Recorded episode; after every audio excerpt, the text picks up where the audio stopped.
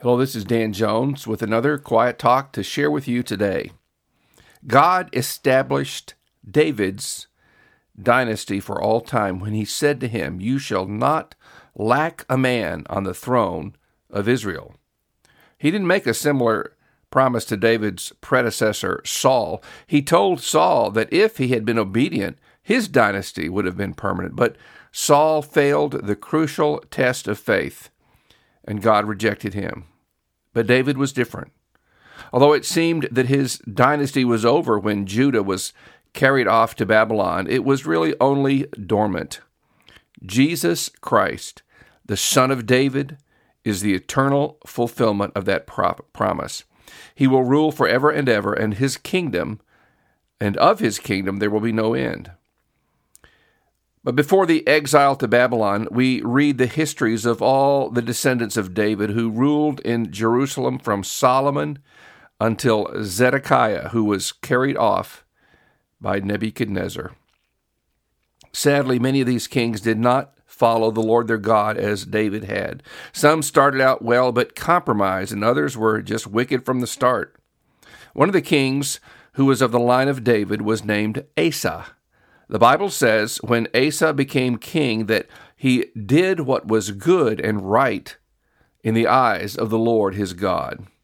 He removed the altars of the pagan gods from the land and commanded the people to seek the God of their fathers.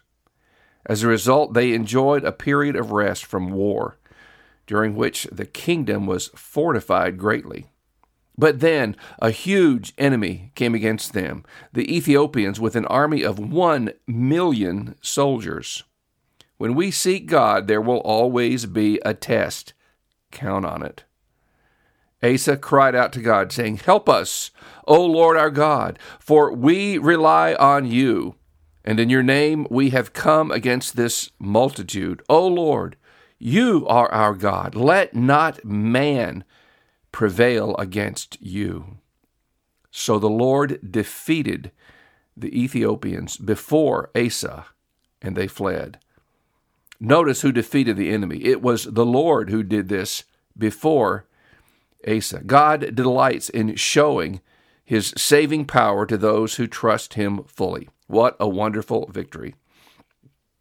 The Lord sent a prophet to meet Asa and his army as they returned home from the battle. This is what he said Hear me, Asa, and all Judah and Benjamin.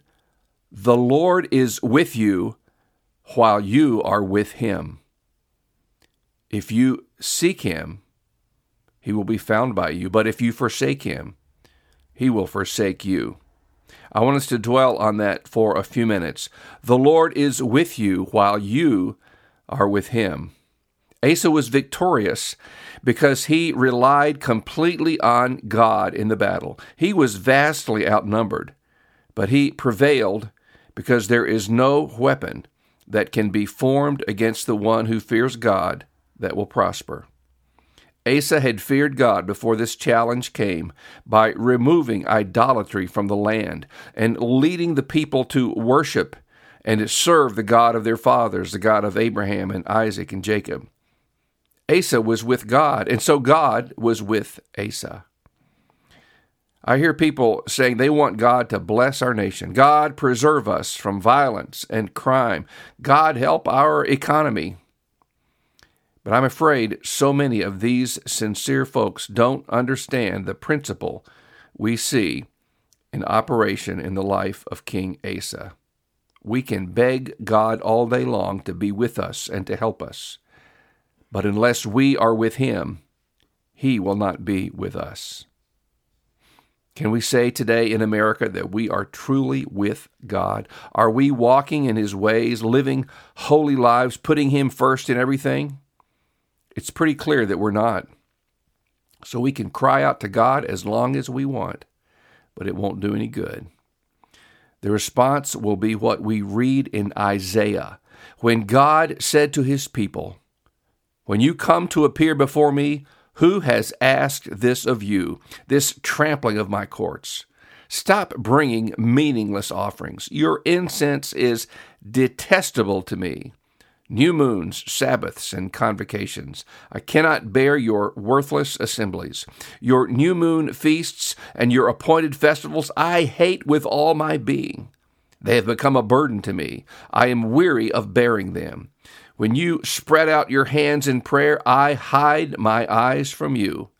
Even when you offer many prayers, I am not listening. Your hands are full of blood. That's pretty heavy. God is basically saying, I'm sick of hearing from you people. I'm sick of your sacrifices you offer to me. When you pray, I'm not listening. You can go through all the religious rites and ceremonies that you want to, but God knows our hearts and He sees our sin. We are not with Him, so He is not with us. After Asa's victory, they enjoyed many years of peace and prosperity. Many Israelites from the northern kingdom saw how God was blessing Judah, and they came down to live there.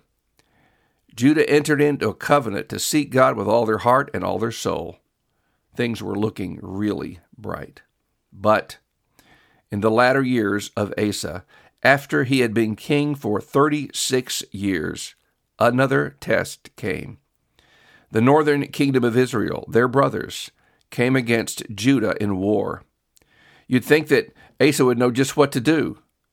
But instead of crying out to God as he did when the great army of Ethiopians attacked him, he sent gold and silver from the house of God to the king of Syria, asking him to help fight against Israel. It seemed to work. But God was not pleased he again sent his prophet to Asa, who said, Because you relied on the king of Syria and did not rely on the Lord your God, the army of the king of Assyria has escaped you. Were not the Ethiopians and the Libyans a huge army with very many chariots and horsemen? Yet because you relied on the Lord, he gave them into your hand. For the eyes of the Lord run to and fro throughout the whole earth to give strong support to those whose heart is blameless toward him. You have done foolishly in this, for from now on you will have wars. What a sad ending for this king who had seen such good things happen under his leadership. He was angry with the prophet and put him in prison in the stocks. Then he began to treat some of his people with cruelty. In the thirty ninth year of his reign, he became severely diseased in his feet. And again, instead of calling on God, he sought help from the physicians, but there was no help for him there. God is with you when you are with him. As long as Asa relied on the Lord, the Lord took care of Asa and those under his charge. But when he turned to human aid, God withdrew from him. Friend, do you want God to be with you? I'll bet you do. So the question for you is Are you with God? Are you trusting Him each day? Do you look to Him to meet your needs, or do you look to the ways of man?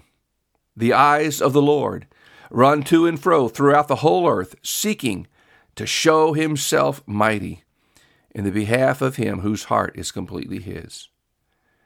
So many of those kings of Judah had divided hearts. They did some things right, but so often their devotion was not complete. They mixed the ways of the world with the ways of God. That never works. This is not a day for half hearted measures. This is a day when we must Rely completely on God. Nothing else will do. The church is being tested like never before. We can keep trying those fleshly schemes that seemed to work in the past, but they will fail us now. James wrote, If any of you lacks wisdom, let him ask God, who gives generously to all without reproach, and it will be given him. But let him ask in faith with no doubting. For the one who doubts is like a wave of the sea that is driven and tossed by the wind. For that person must not suppose that he will receive anything from the Lord. He is a double minded man, unstable in all his ways. Let us not be double minded, but let us seek God with a pure and undivided heart. There is no other answer. Heavenly Father, we need God in this day. We need the help of God. But for God to be with us, we need to be with Him. Help us, Lord God, to mend our ways. Lord God, to uh, unify our hearts to serve you and to not trust in the things of the world, the ways of men, but to trust God entirely, to follow in your ways, to walk in holiness. In Jesus' name I pray. Amen. My dear friend, some of us are trying to establish a work for God in the Schenectady, New York area. It's called Bread of Life Anglican Church, and we meet on Sundays at 10 a.m. at the American Legion Hall, which is located at 1809 Union Street in Schenectady. We would love to meet you. If uh, you are in the area, if you don't have a church home, come see us. As always, you can reach me by email at father.danjones at outlook.com. May God bless you.